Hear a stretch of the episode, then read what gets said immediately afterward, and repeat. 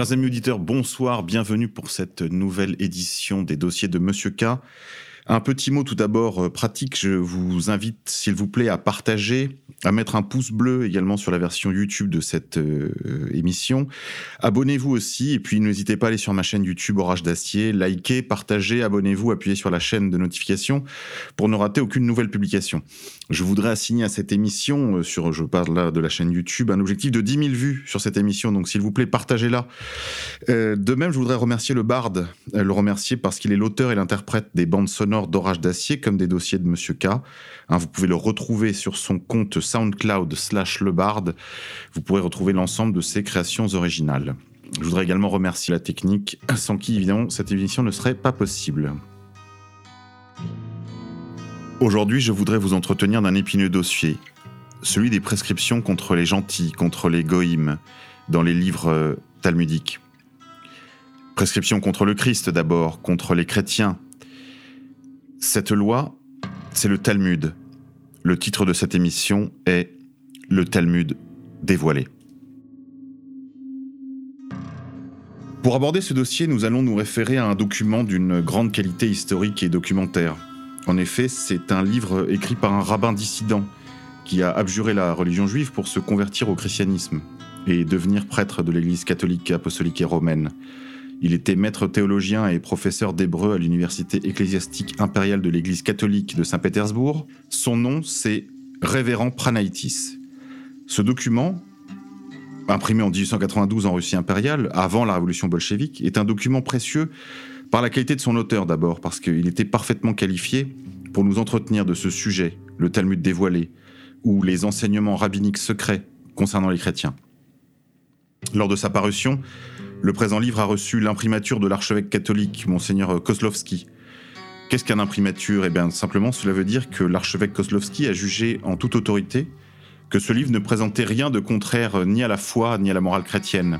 En particulier, pour ce qui concerne la haine ou l'injustice à l'égard des juifs, tant il est vrai que le chrétien ne doit haïr personne. On verra que si la haine est interdite aux chrétiens, il en va autrement des talmudistes. Et que le souvent cette haine est non seulement un droit, mais également un devoir religieux. Dans un premier temps, je vous propose de nous arrêter sur les enseignements permis ou prescrits par les livres talmudiques, au sujet du Christ et des chrétiens.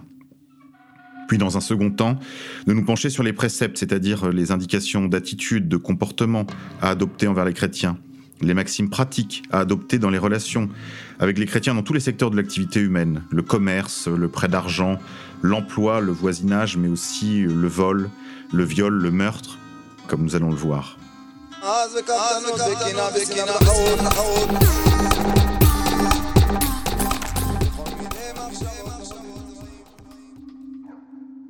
Ce que le Talmud enseigne de notre Seigneur Jésus-Christ et de sa mère, la Vierge Marie.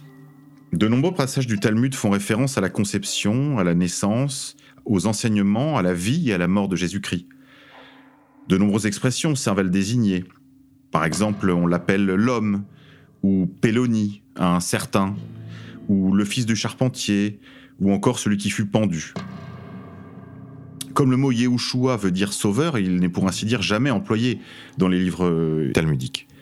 Il est souvent abrégé en Yeshu, ce qui malicieusement renvoie à l'acronyme euh, des mots euh, chameau, Vésikne, puisse son nom et son souvenir être à jamais oubliés.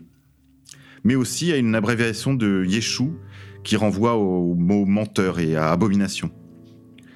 Le Talmud enseigne que Jésus était un bâtard et qu'il fut conçu pendant les menstruations de sa mère, qu'il était un idiot, un conjurateur, un séducteur, qu'il a été crucifié, donc pendu, mais également qu'il est enterré en enfer et qu'il a été élevé en idole par ses disciples. Ainsi, je peux vous renvoyer par exemple à la référence Kala 1b 16b ou à Sanhédrin 67a. La Vierge Marie, quant à elle, est appelée charia, c'est-à-dire euh, étron ou excrément. Mais les livres talmudiques disent encore de la Mère de Dieu qu'elle est stada, c'est-à-dire une prostituée, une putain, Dieu me pardonne. Elle aurait quitté son mari et commis l'adultère avec un légionnaire romain, un certain Pandira ou Pantera. Ainsi, on trouve dans le livre Shabbat le fils de Stada, le fils de Pandira ou de Pantera, comme le rappelle d'ailleurs en son temps le saint euh, Damascène, Saint Jean Damascène, le grand saint père de l'Église. Dans ses généalogies de Jésus-Christ, il rappelle ses offenses faites à notre Seigneur. Ben Stada, ou le fils de pute, ne fait pas de doute sur la façon dont il est interprété désignant Jésus de Nazareth, même s'ils essayent souvent de dissimuler de qui il s'agit, de peur que les chrétiens ne vengent l'honneur de Dieu.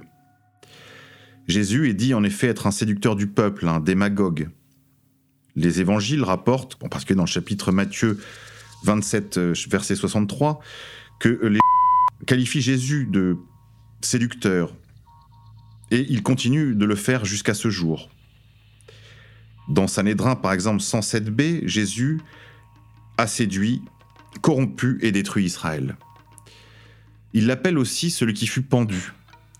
En effet, il considère que, en raison de son impiété et de ses crimes, finalement, il a souffert une mort ignominieuse et a été pendu sur une croix.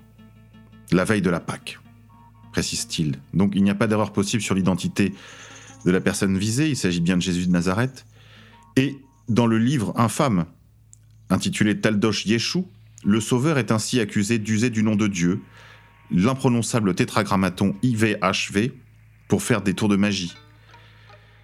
Mais Jésus également est enterré en enfer, je vous le disais en introduction de ce passage. Dans Zohar 3, 282, on apprend que Jésus est mort comme une bête, qu'il est enterré dans une décharge où l'on jette les cadavres des chiens et des ânes, et où les fils d'Ésaü, c'est-à-dire les chrétiens, et d'Ishmaël, c'est-à-dire les musulmans, ainsi que Jésus et Mahomet eux-mêmes, incirconcis et impurs, comme des chiens morts, sont enterrés. Ailleurs, il est dit que Jésus cuit dans une cuve d'excréments pour l'éternité euh, en enfer. Le Talmud dit de la croix qu'elle est une idole et des chrétiens que ce sont des idolâtres. Ainsi, ils emploient les mots tselem pour dire image, qui est évidemment interdite dans le judaïsme, ou bien kokba, qui désigne l'étoile en raison de la, du rayonnement que font les traits de la croix, et qui là aussi renvoie à une signification ambiguë, étoile étant aussi euh, une idole des temps anciens. Donc c'est une façon de désigner la croix comme une idole. Ou encore l'expression Pessila qui renvoie à la sculpture, à l'idole. Ainsi, on trouve dans les livres Horace Shaim 113.8 ou dans le Yoré Dae 150,2 je vous en donne un exemple. Il est dit Il n'est pas permis de s'incliner ou d'ôter son chapeau devant des princes ou des prêtres qui portent une croix sur leurs vêtements comme il est de coutume. Il faut prendre garde cependant de ne pas être remarqué en manquant de le faire. Par exemple, on peut jeter à terre une pièce de monnaie et se pencher pour la ramasser sur leur passage. De cette façon, c'est permis de s'incliner ou d'ôter son chapeau. Mais continuons notre exploration. Les enseignements du Talmud sur les enseignements de notre Seigneur Jésus-Christ sont là aussi très éloquents. Selon le Talmud, un séducteur et un idolâtre ne pouvaient enseigner que des choses fausses, des idioties, des hérésies et des choses irréalisables. Ainsi, dans le livre Abodazara 6a, euh, il est dit qu'un nazaréen, un chrétien, est celui qui suit les fausses doctrines de l'homme qui lui a appris à prier le premier jour après le sabbat, c'est-à-dire le dimanche. Les chrétiens sont appelés Nazrim ou disciples du Nazaréen, mais aussi par les mots employés pour désigner tous les noms juifs, tels que Abodazara, Akoum, Obde Elilim, Minin, Nokrim, Elim, Ame Haaretz, Goïm, Apikorosim ou Koutrim. Maïmonide, dans son Pesset 78c, écrit Qu'il soit dit des chrétiens qui suivent Jésus même s'ils diffèrent entre eux dans leurs enseignements, qu'ils sont tous des idolâtres. Akum est un mot euh, dont l'acronyme des initiales euh, désigne en réalité ceux qui sont les adorateurs des étoiles et des planètes. Ainsi étaient désignés du temps des Hébreux, des anciens Hébreux, les païens qui vivaient tout autour d'Israël et qui manquaient de toute vraie connaissance de Dieu. Mais c'est sous ce nom d'Akoum que sont maintenant désignés les chrétiens, euh, nous dit euh, le révérend Pranaïtis. Je vous rappelle, on est en 1892. On le trouve par exemple dans de nombreuses occurrences, telles que Onash Shaim, par exemple, 113.8. Ceux qui usent d'une croix sont appelés Akoum. Ou dans Yoredea, 148, 5 et 12, ceux qui célèbrent les fêtes de Noël et du jour de l'an sont appelés adorateurs des étoiles et des planètes. Donc il n'y a absolument aucun doute là-dessus lorsque les talmudistes pourtant se défendent que les expressions dans le Talmud puissent être euh, hostiles ou dépréciatives, péjoratives à l'égard des chrétiens, ils mentent. Ils utilisent également, pour désigner les chrétiens, le mot de Obdé Elilim, serviteur des idoles, synonyme d'Akoum, ou Minim, qui veut dire hérétique. Ceux qui possèdent un évangile sont appelés hérétiques. Dans Shabbat, euh, par exemple, 116a, le rabbin Meir appelle les livres des Minines les Aren Gilayan, c'est-à-dire les livres iniques, parce qu'il les appelle les évangiles, écrit-il. Rome est appelée Édom, elle est le royaume des Édomites. Ainsi, le rabbin Béchaï, dans Kad Akenash 20a, dit sont appelés Édomites ceux qui font avec leurs doigts le signe ici et là, c'est-à-dire le signe de la croix. Ils sont également appelés Goy, ou Goïm au pluriel, et Goya pour euh, la forme au féminin. Les idolâtres sont tous appelés Goïm. Dans des éditions plus récentes du Talmud, on est, je vous le rappelle, en 1890, le mot Goïm est intentionnellement évité, et d'autres mots euh, pour désigner les noms gentils lui sont préférés. Il est bien connu. Le mot Goïm désigne les chrétiens, au milieu desquels ils vivent. Le plus souvent, ils prétendent que c'est une expression innocente. C'est faux.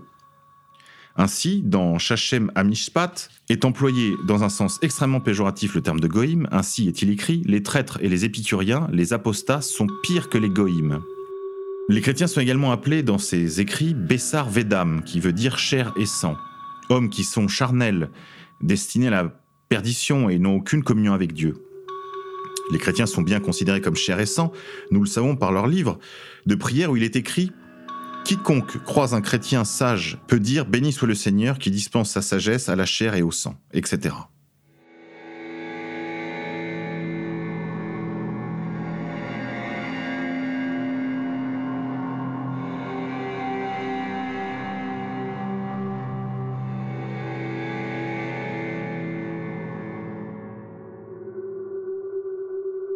ce que le Talmud enseigne des chrétiens.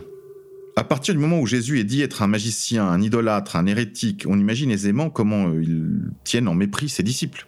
En réalité, il n'y a rien de plus abominable que ce qu'ils disent des chrétiens.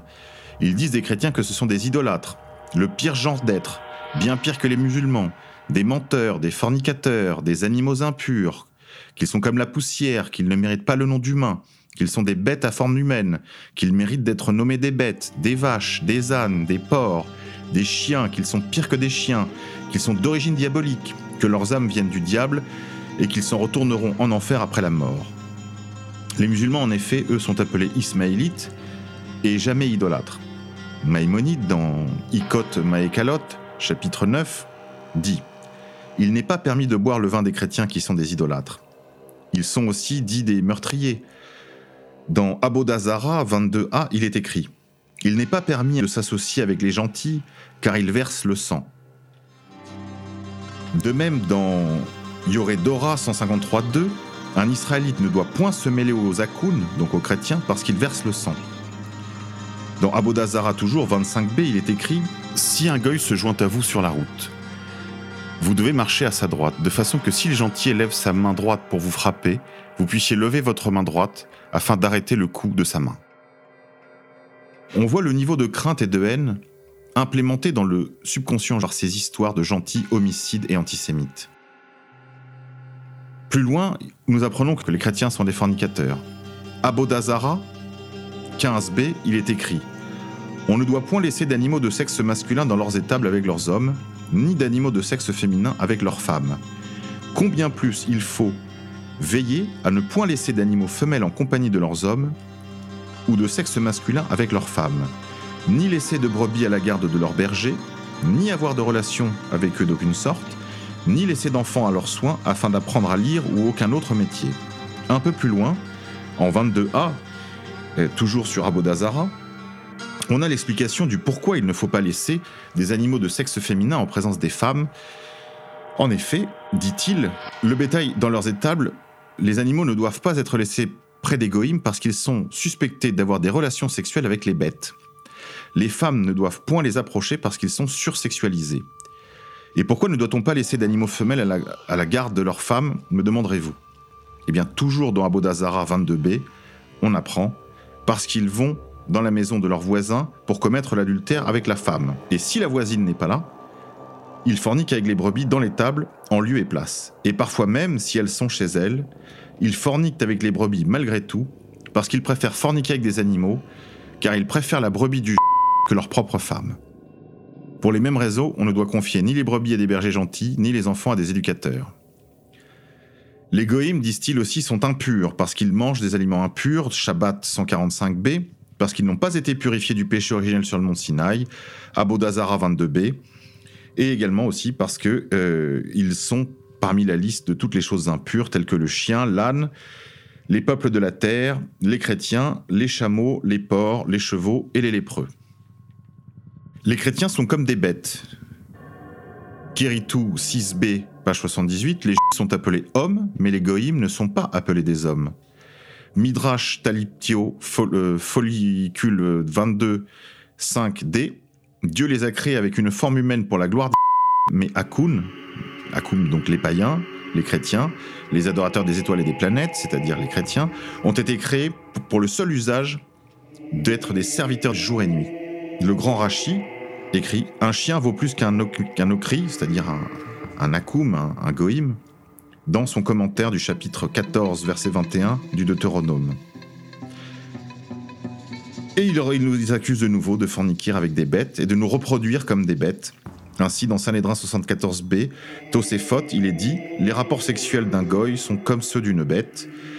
Le mariage chrétien n'est pas un mariage. Kiddushim 3b, on lit Ils ne peuvent contracter de mariage. Ou Ebenazer 44.8 Si un contracte un mariage avec une akoum, une chrétienne, ou avec sa servante, ce mariage est nul. Ou encore, dans le Zohar 2, 64b, si seuls les idolâtres avaient des relations sexuelles, le monde cesserait d'exister. De cette façon, nous savons que les ne doivent point en céder à ces infâmes voleurs, car ils se répandent en trop grand nombre, il nous sera impossible de continuer d'exister par leur faute, car ils se reproduisent comme des bêtes. Là encore, donc ça c'est dans le Zohar.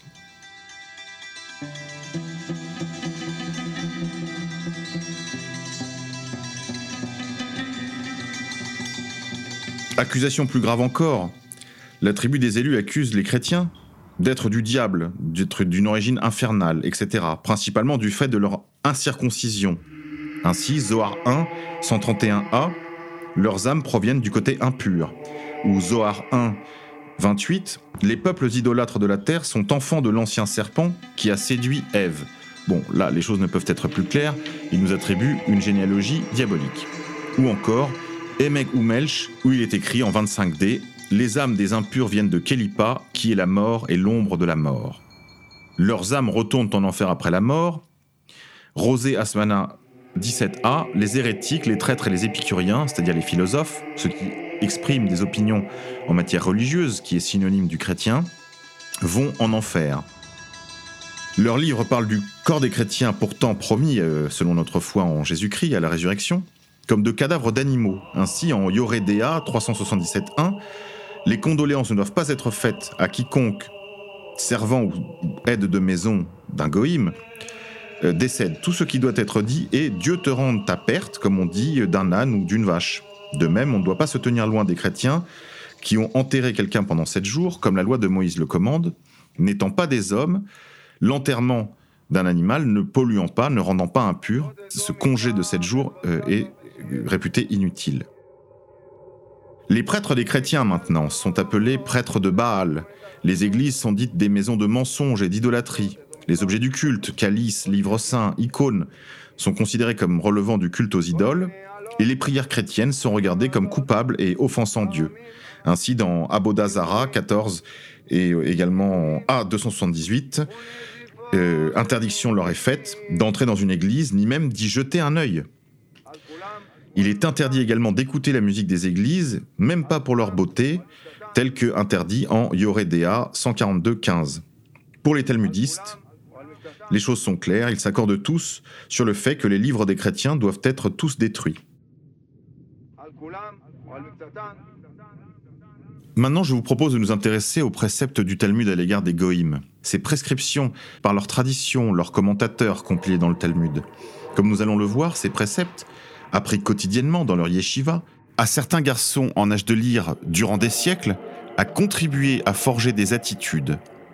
Parmi ces attitudes, on comprend l'impolitesse et du mépris, de la tromperie, du mensonge, de la malveillance, des abus, du vol, du viol et du meurtre, jusqu'au sacrifice rituel. Un ne doit pas rendre son salut à un chrétien, Yoredea 148.10. Un ne doit pas se rendre devant les juges chrétiens, Shorchen Amishpat 26.1. Un ne peut pas manger la nourriture d'un chrétien, Yoredea 112.1 et Abodazara 35b. Les chrétiens doivent être évités car ils sont impurs, Abodazara 72b, Yoredea 121, parce que ce sont des idolâtres, Abodazara 2a, 78c. Il est permis en revanche de les fréquenter s'ils sont incroyants ou athées, tel que précisé dans Yoedea 148.5 et dans Ikotakun, chapitre 9, euh, paragraphe 2. Il est permis d'envoyer un cadeau à un Akun lors des fêtes, par exemple, si l'on sait qu'il ne croit pas dans les idoles et qu'il ne les adore pas. Les ont interdiction de confier leurs enfants à des nounous chrétiennes. Yoredea 81.7. Il y a des professeurs chrétiens. Yoredea 153.1. Un enfant ne doit pas être confié à un Akun pour apprendre les manières, la littérature ou les arts, car il, les conduirait à l'hérésie. Ils ne doivent pas non plus être confiés à un docteur, à un obstétricien ou à un barbier chrétien. Yoredea 155.1, Pessachier 25a, Abodazara 26a. Vous ne devez même pas être coiffé par un Akun, à moins que vos amis soient présents de peur que le coiffeur ne vous égorge. Aucun bien ne doit être fait aux chrétiens, nous dit le Zohar, chapitre 1, paragraphe 25b. Il est dit Ceux qui font du bien aux Akun ne se lèveront pas de parmi les morts. C'est-à-dire que la résurrection, à la fin des temps, au moment du jugement, au jour de la résurrection et du jugement dernier, sera retranchée de ceux qui auront fait du bien aux chrétiens. Je ne sais pas, chers amis si vous réalisez le niveau de haine qui est contenu dans ces livres. Il est permis de faire de temps en temps cependant du bien aux chrétiens, mais uniquement pour le bien de la paix et pour dissimuler la haine que nous leur vouons, nous précise Maïmonide dans Ikokakum, chapitre 10, verset 6, ou encore dans Yoredea 148, 12. Le Talmud commande de faire du tort aux chrétiens. À partir du moment où les goïms servent les comme le firent les bêtes de somme, ouvrez les guillemets, la vie d'un goy et toutes ses capacités physiques appartiennent à un ça c'est dans A, Roch, Dipolan. Euh, un autre axiome des rabbins, on voit cela précisé dans Baba Bata 54b, et les biens des goïms sont comme un désert, la première personne à les revendiquer les possède. Un ne doit pas dire à un chrétien qu'il a trop payé, par exemple. Ça, c'est dans Shoshéou et Mishpat 183, 7. Un bien perdu par un chrétien ne doit pas lui être rendu. Shoshen à Mishpat 266, 1. Les chrétiens doivent être abusés, doivent être abusés. Baba Koma 113b il est permis d'abuser un goy. Ou encore en Shoshen et Mishpat 156.5, la richesse de la Koun doit être regardée comme la propriété commune et appartient au premier qui s'en empare. Doit prétendre qu'il est chrétien pour tromper les chrétiens si cela est possible. Yoredea 157.2, si un peut tromper les adorateurs d'étoiles en prétendant être l'un d'entre eux, qu'il le fasse. Un a le droit de pratiquer l'usure sur un chrétien. Abodazara 159.1. Il est permis de pratiquer l'usure sur les apostats qui tombent en idolâtrie. Un peut mentir et se parjurer pour perdre un chrétien. Babakoma 113a. Le nom de Dieu n'est point profané quand le goy ignore que le a menti. On doit louer, dit encore le Talmud, celui qui peut s'affranchir des ennemis. Rabbin Cheskia demande comment, comment les combattons par ruse, tu leur feras la guerre. Citation des Proverbes 24-6. La ruse et les tricheries, dès que cela est possible, on doit les combattre sans relâche jusqu'à restauration de l'ordre. De cette façon, nous aurons la satisfaction de nous libérer de leurs joues et de les dominer. Une chrétienne qui accouche, un chrétien qui est malade ou qui est en grand danger de mort ne doivent pas être secourus. Yoredea 158.1, Oshashaim 332, Shosham Ameshpat 425.5, Yoredea 158.1. Les occurrences sont trop nombreuses, je ne fais que vous en donner un catalogue déjà par trop pénible. Retournons à Maïmonide. Il nous dit N'ayez aucune pitié d'eux. Enfin, le Talmud commande de tuer les chrétiens sans merci.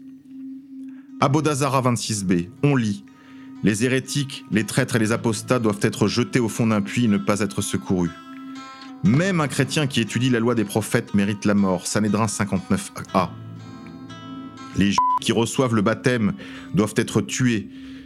Irkitakum. On doit les poursuivre jusqu'au bout. Chapitre 10, paragraphe 2. Il faut tuer les chrétiens. Zohar 1, 25. Le pape est le plus haï de tous leurs princes. En effet, le but que poursuit le Talmud, c'est la destruction d'Édom. Édom, je vous le disais en début d'émission, c'est Rome.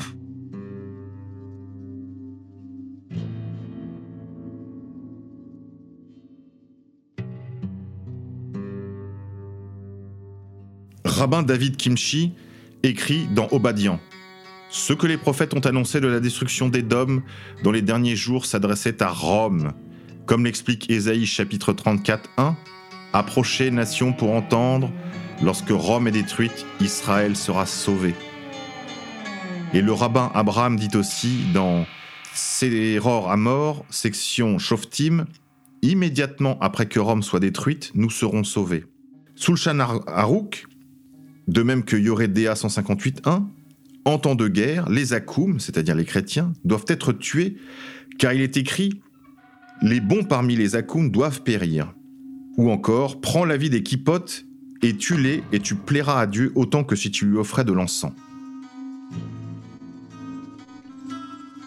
Dans leur prière, les prient pour la venue de leur Messie plein de vengeance, spécialement la veille de Pâques. Ainsi est-il écrit Combien de temps encore retiendras-tu ta force captive et ta beauté sous la main de l'oppresseur, ô Dieu? Montre ta force et combat nos ennemis, brise leur force et laisse-nous les confondre.